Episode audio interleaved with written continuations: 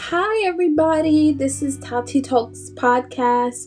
Last week we talked about rejection, and this week we're going to continue with that, but we're going to go even deeper, talking about rejection and how rejection enter into emotions. And one of the things I've learned from the story of Peter and John was that they were fearful in that time. And as we know, there's many different emotions that we can go through when we have um, a certain problem in our lives or issues. Like you can go through emotions like happiness, things that make you happy, some things that make you fearful, some things that make make you angry, and some things that cause anxiety, confusion.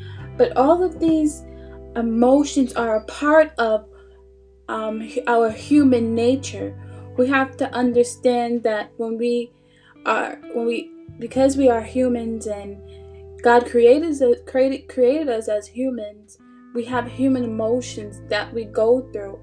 But it's important to know that we cannot allow our emotions to uh, control our actions, to control how we operate in life because often when we act out of emotions we do things that we are not proud of. We do things that we we might regret in the moment.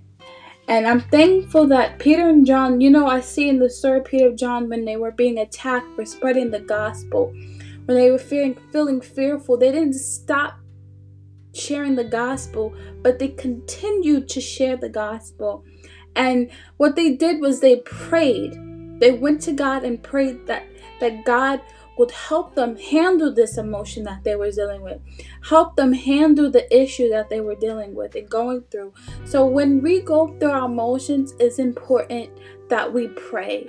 It's important that we seek the face of God, that we handle, give our fear to God, give our anxieties to God, give our emotional emotions to God. Because you know I experienced many times where I was just so emotional that I've done something that I totally regretted.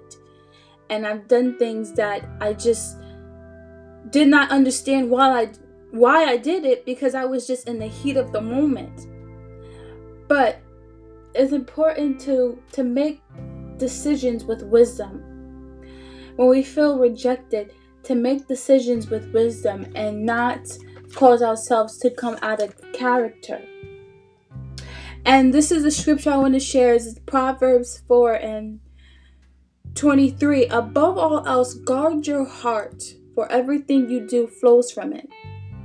Guard your heart, whether it's from people, the ne- negative people in your lives, or thing, things that just bring up negative tension, things that cause you to get emotional guard your heart especially some music. Some music make makes you emotional and some some situations make you angry.